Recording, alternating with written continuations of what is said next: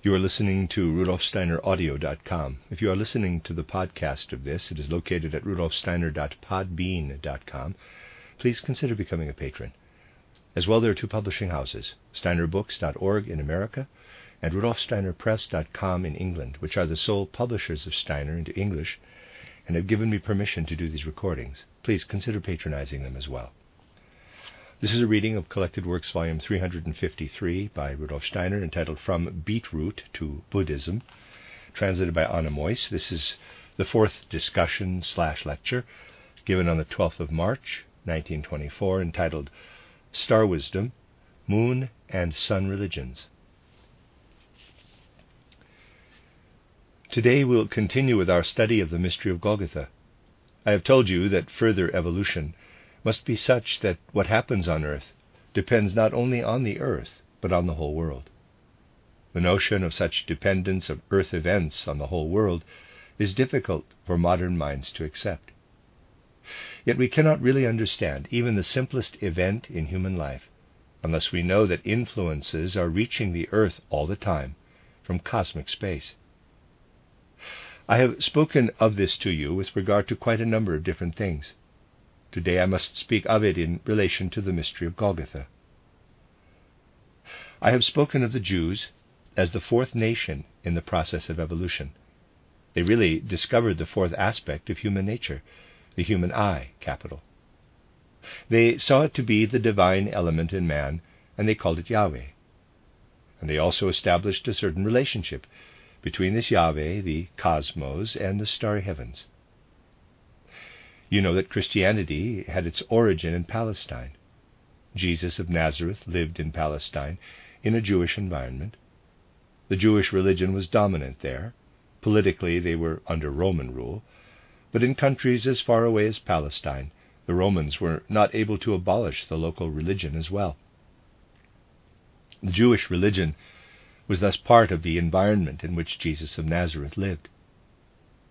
What was the nature of this religion?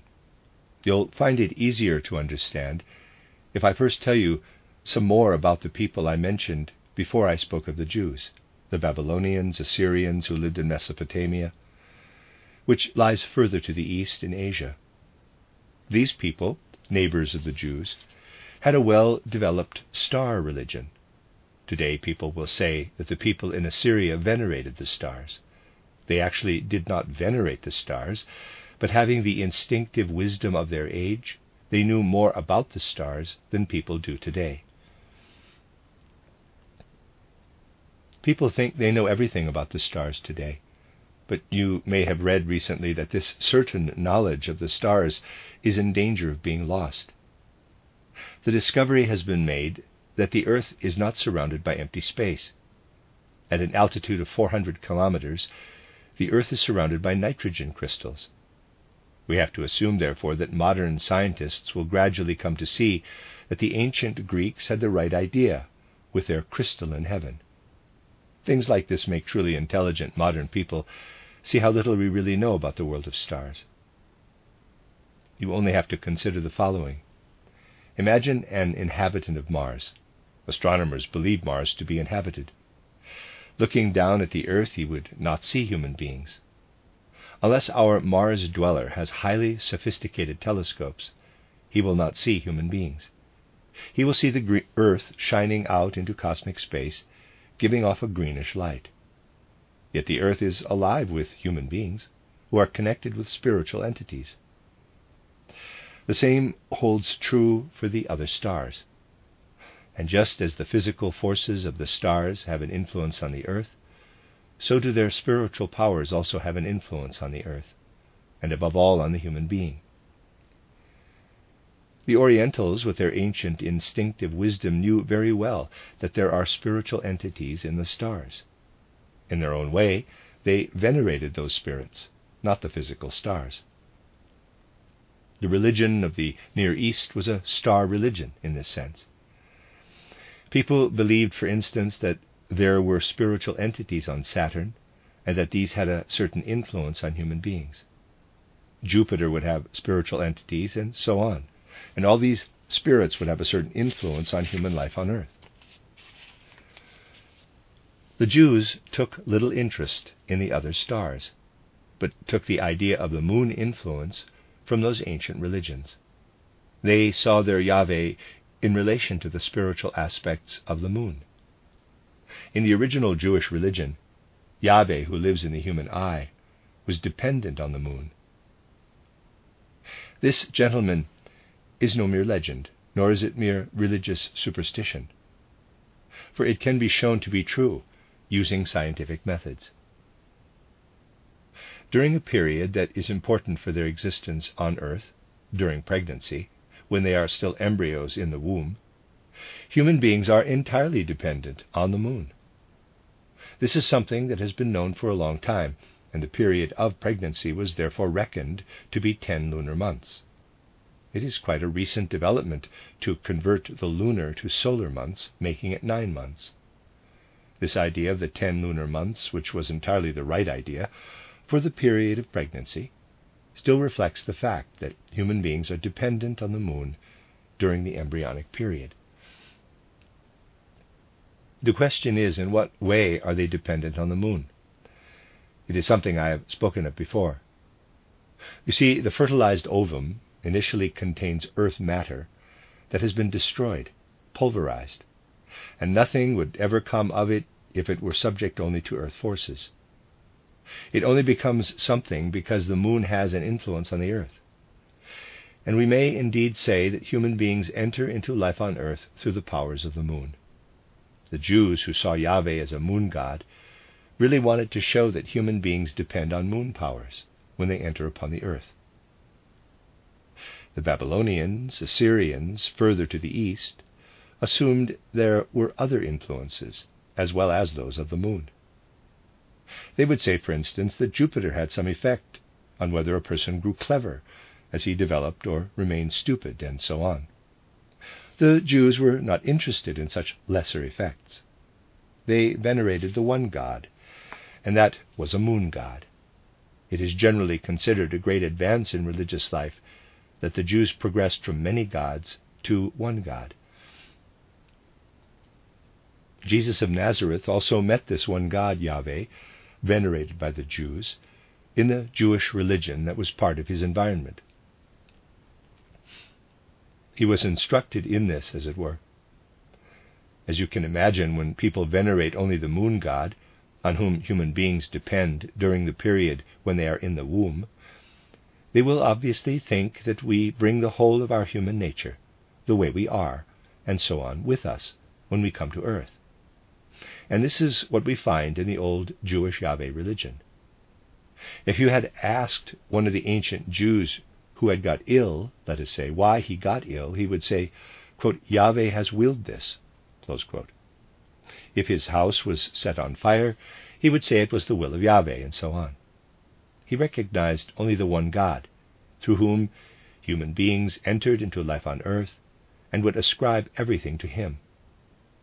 This gave the Jewish religion a certain rigidity.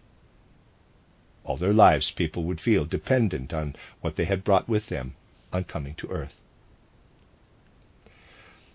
Jesus of Nazareth also got to know other religions where it was said that human beings are influenced not only by the moon but also by the other stars.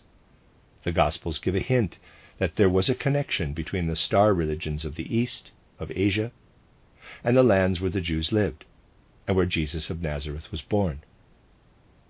We hear that the wise men from the east saw a star that guided them to the place where Jesus of Nazareth was born. Now, the way we read it in the Gospels today is the result of a misunderstanding. The situation was that the wise men from the east had their star wisdom and saw from the position of the stars that an important event was going to happen. The star wisdom of the east of Asia thus touched Jesus of Nazareth at his birth, and the connection continued to exist. The main aim of Jesus of Nazareth was to give human beings also an inner nature as they walk about on the earth.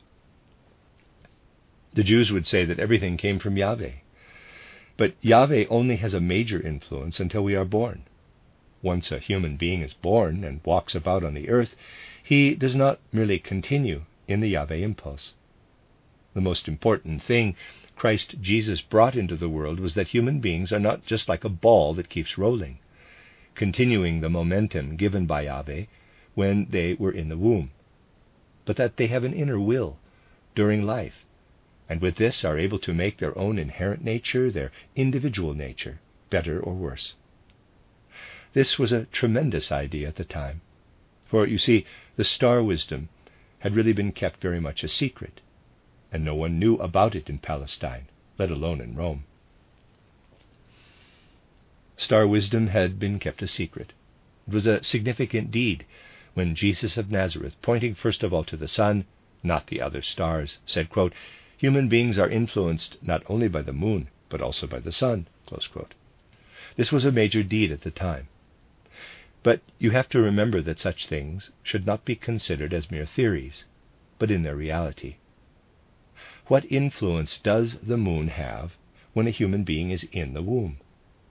Well, gentlemen, it is a spiritual principle, soul and spirit, that comes in from the moon. In his soul, a human being comes down from the moon, which is in the world of heaven. And what did it mean when the Jews said, quote, Yahweh is influencing the human being during pregnancy? They meant that Everything of a soul and spiritual nature in the human being came from the moon. The creator of the human soul was in the moon. When people walked around on earth, therefore, the Jews would say, quote, Well, the physical aspect of the human being, anything material, comes from the earth. Everything by way of soul and spirit comes from the wide world through the moon. The human spirit truly enters into the human being through the moon. And what they really meant was that when they met another person, they had to think, quote, Your soul has entered into you through the moon, and anything that lives in your soul has been given to you via the moon gods. Jesus of Nazareth taught, quote, Yes, that is true. The human being has such a soul. But this soul can still change as life goes on. Human beings have an element of free will. The human soul can change as life goes on. What made him say this? That is the big question. To answer it, we consider the following. As you know, we distinguish the Jews from the rest of the earth's population. The difference has arisen because the Jews have been brought up in the moon religion for centuries, refusing in their hearts to accept any other influence.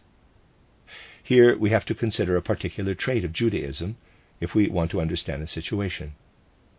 Look where you may, the Jews have a great gift for music, and very little talent when it comes to sculpture, painting, and the like.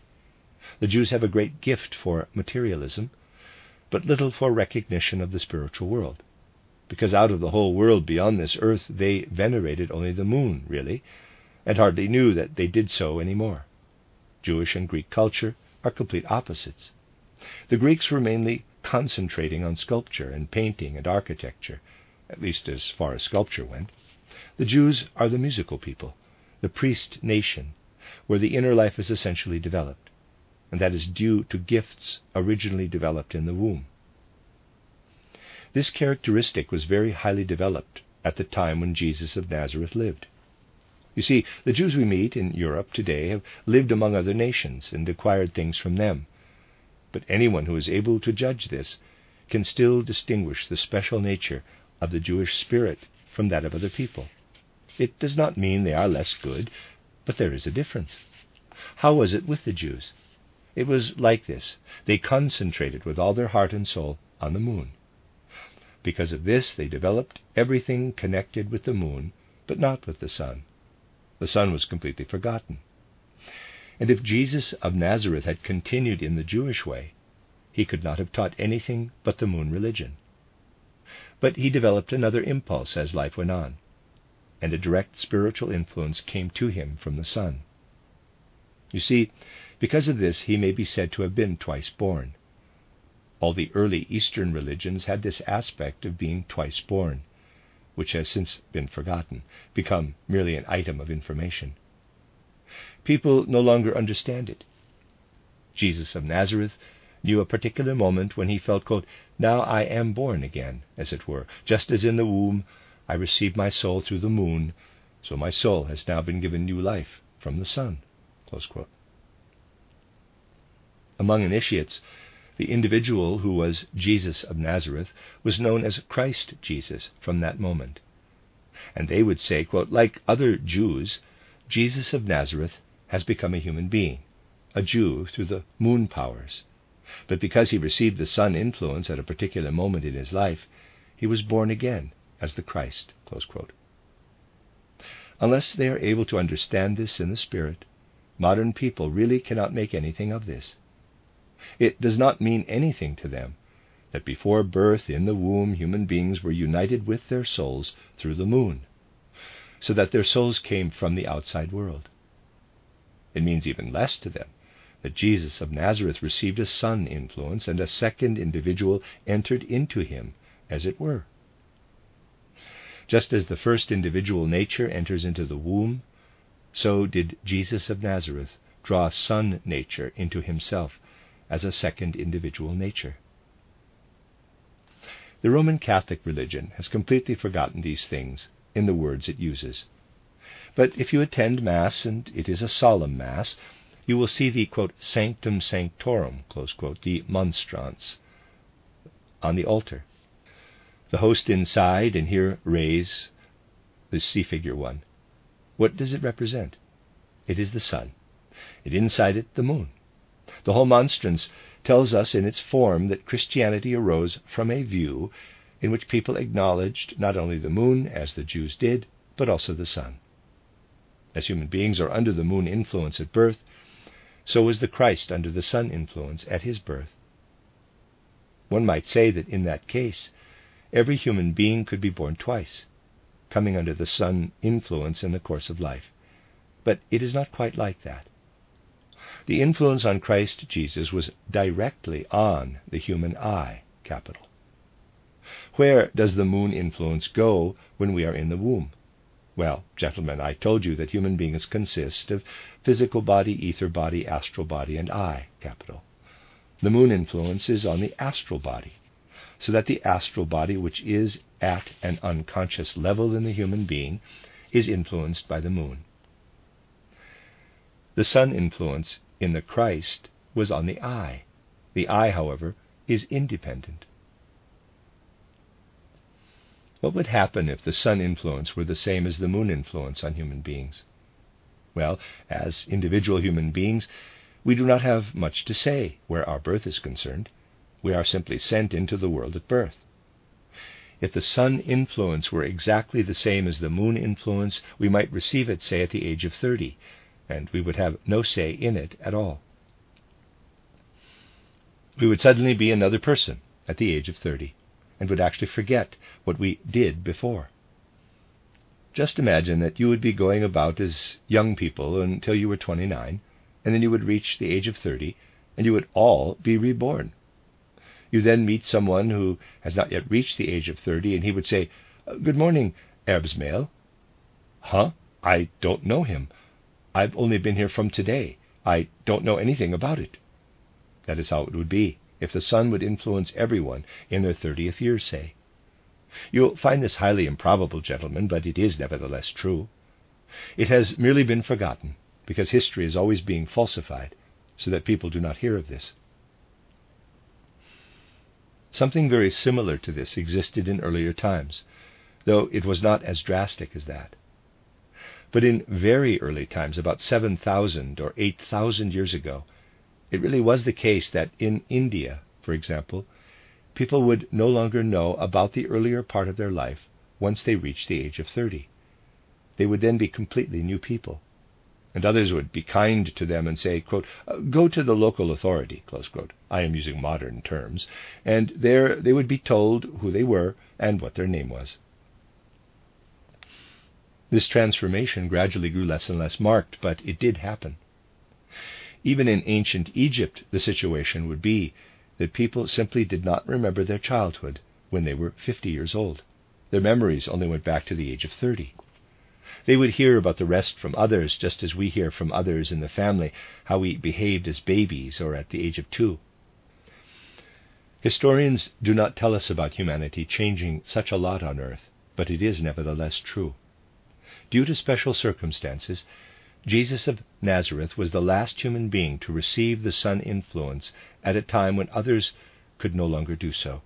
It says so in the Gospels, but people tend to misinterpret it. You see, it says in the Gospels that Jesus asked John to baptize him in the river Jordan. A dove descended during the baptism. This was a sign of the Sun influence. Sun nature thus entered into Jesus, and that was the last time. He was the last to receive this Sun nature.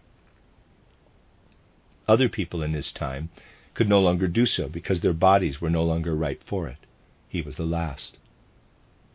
Let us go back to the people who lived in the ancient Orient. There, everyone was able to say, quote, In the course of life, the sun has an influence on the human being. A new nature is gained with this. At the time when Christ Jesus lived, it was generally no longer possible to say so. The priests only knew it because they had heard about it from others, not from inner perception. Something had to take the place of sun veneration. In earlier times, before the time of the Jews, people had venerated the sun because they knew that the sun had this tremendous influence during their lifetime. Now they were no longer able to venerate the sun because they no longer received its influence. Who took the place of the sun? Christ Jesus himself. Christianity was such that people had a sun religion as well as their star religion. It pointed directly to the sun. When Christ Jesus had received this sun influence as the last human being to do so, people could only point to him and say, The Sun Spirit dwells in him. This was a tremendous change. It was an unbelievable revolution to think that Christ Jesus had brought down to earth the element which until then had only been seen in the sun.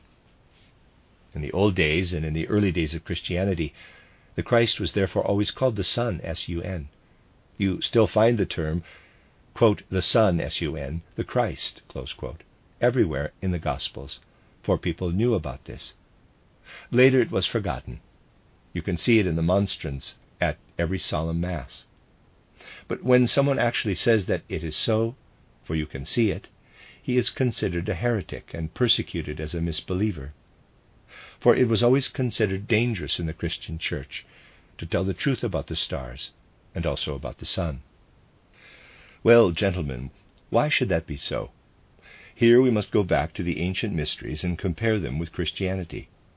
You see, not everyone would be admitted to the ancient mysteries. I have told you the stages of initiation raven, occultist, defender, sphinx, and so on.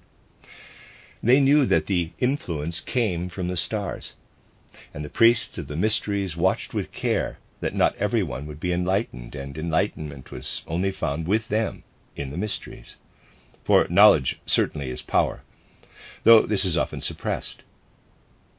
But when the priesthood still had power, then knowledge was power. Star wisdom had been lost, and then came Christ Jesus. He brought it back, though in a new form, saying, quote, You must bring the sun god down to earth. He brought back the sun religion. And if it had happened that he had gained the day with his teaching, the whole of the ancient star religion would have been there again as sun influence. This was very often the case in the early days of Christianity. The ancient mysteries had come into flower again. Christ Jesus brought a tremendous revolution, making the knowledge of the ancient mysteries known to all and this would have been for all people on earth. Well, every effort to get people to accept these things, I am telling you, was in vain. In the fourth century, the Roman Emperor Julian, called the Apostate, wanted to bring back the old star religion. He was murdered when on a campaign in Persia. What happened in Rome can be told as follows Star worship, which had really been brought back by Christ Jesus, was called superstition in Rome, and indeed worse than superstition, belief in the devil. The very thing to give true insight into the spiritual aspect of the world was given a bad name. It was cast aside, as it were. People were to believe only in the external, historical event concerning Christ Jesus in Palestine, which was proclaimed by the Church. In the eyes of the faithful, this made the Church the highest authority in questions of belief. You see, Christianity did not reach Europe in its true form via Rome, only an amended Christianity did so, that limited itself to the external event in Palestine and left aside the whole cosmic context. How did this come about? Rome really began with a band of robbers who had gathered there, and something of this attitude remained an influence for a long time.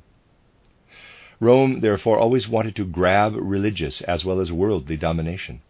This was a definite trait. The Pope has taken the place of the pagan high priest of ancient times, the Pontifex Maximus, taking only his title. During the Middle Ages, the Pope gradually took the position of the Roman emperors, gaining dominion of the world as well as dominion of people's minds.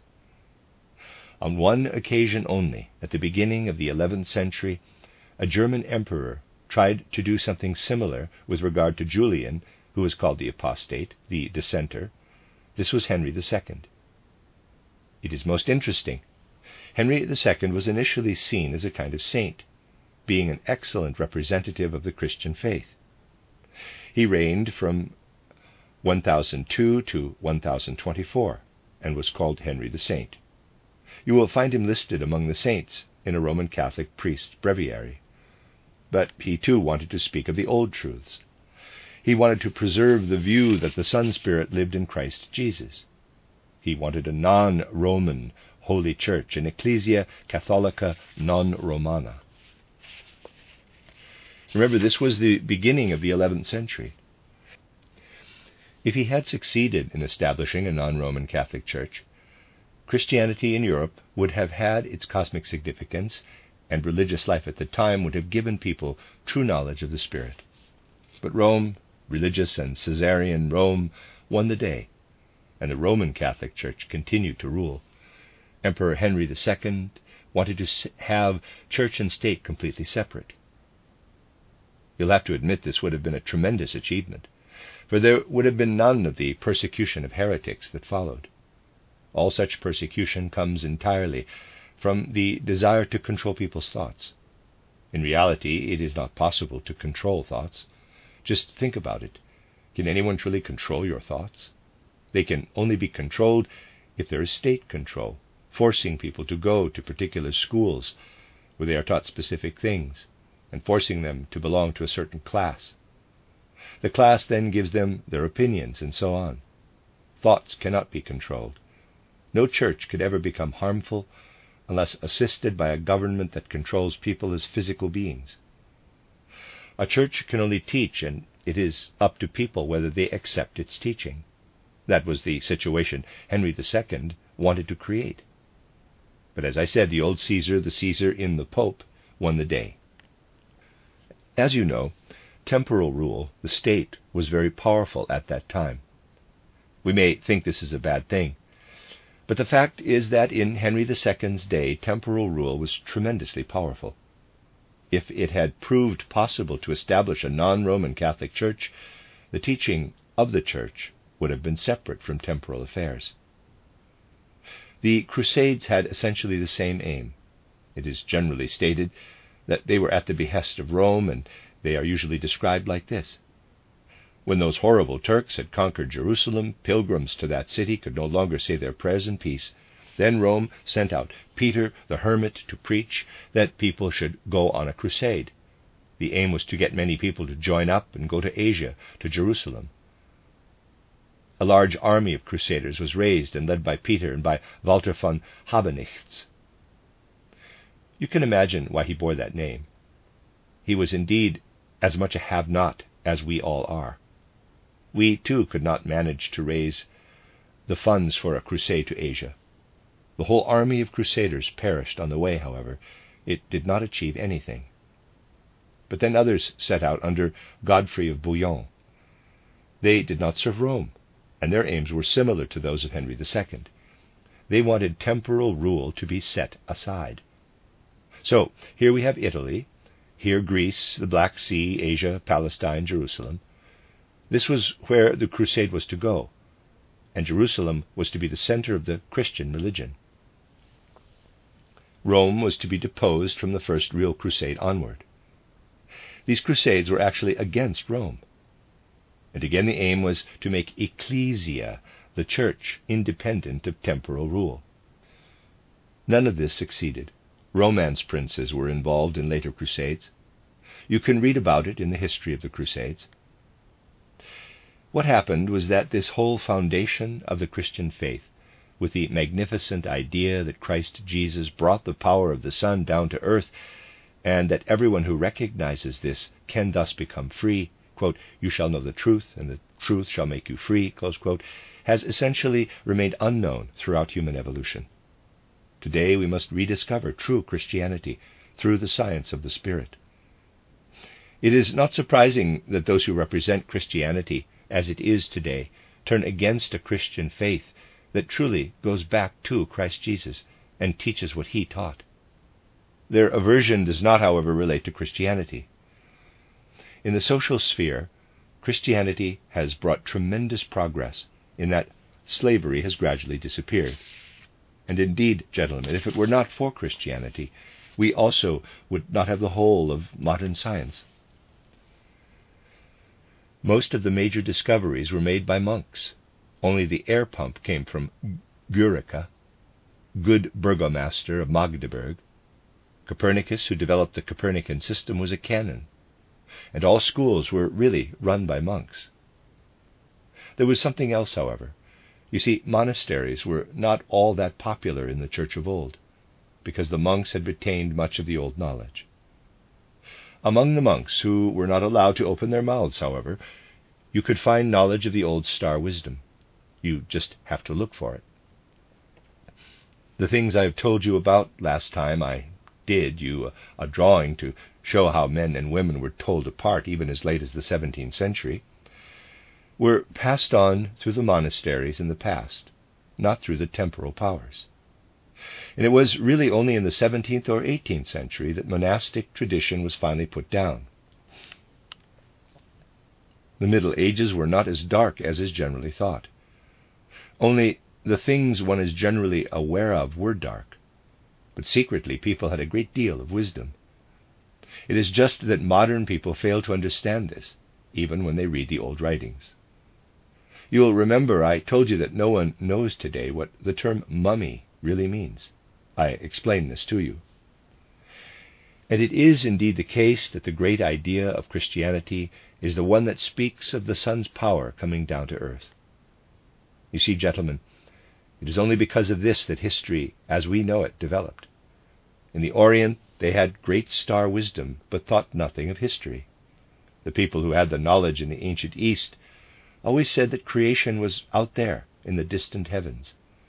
They did not concern themselves much with anything human beings did on earth. The Jews did have a kind of history, but it was a history that began with the star wisdom for the quote, seven days of creation quote, are star wisdom. And then there was chaos. Real history, with the whole of Earth evolution divided into the pre Christian and Christian eras, only came with Christianity. This is what I was able to tell you today. I'll add a little more next Saturday. The end of discussion four.